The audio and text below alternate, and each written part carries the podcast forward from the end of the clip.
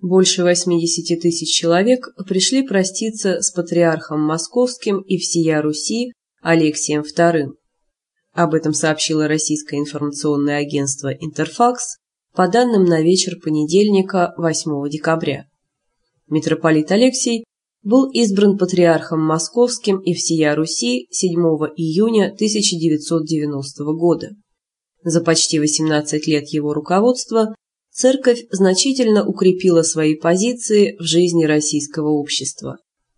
Алексий II сыграл важную роль в возрождении православной религии и культуры в России. Церковь получила возможность свободно осуществлять религиозную, образовательную и благотворительную деятельность. Напомним, что Алексий II скончался от сердечной недостаточности в пятницу 5 декабря в возрасте 79 лет. Его похороны прошли во вторник 9 декабря в Богоявленском и Лоховском соборе в Москве.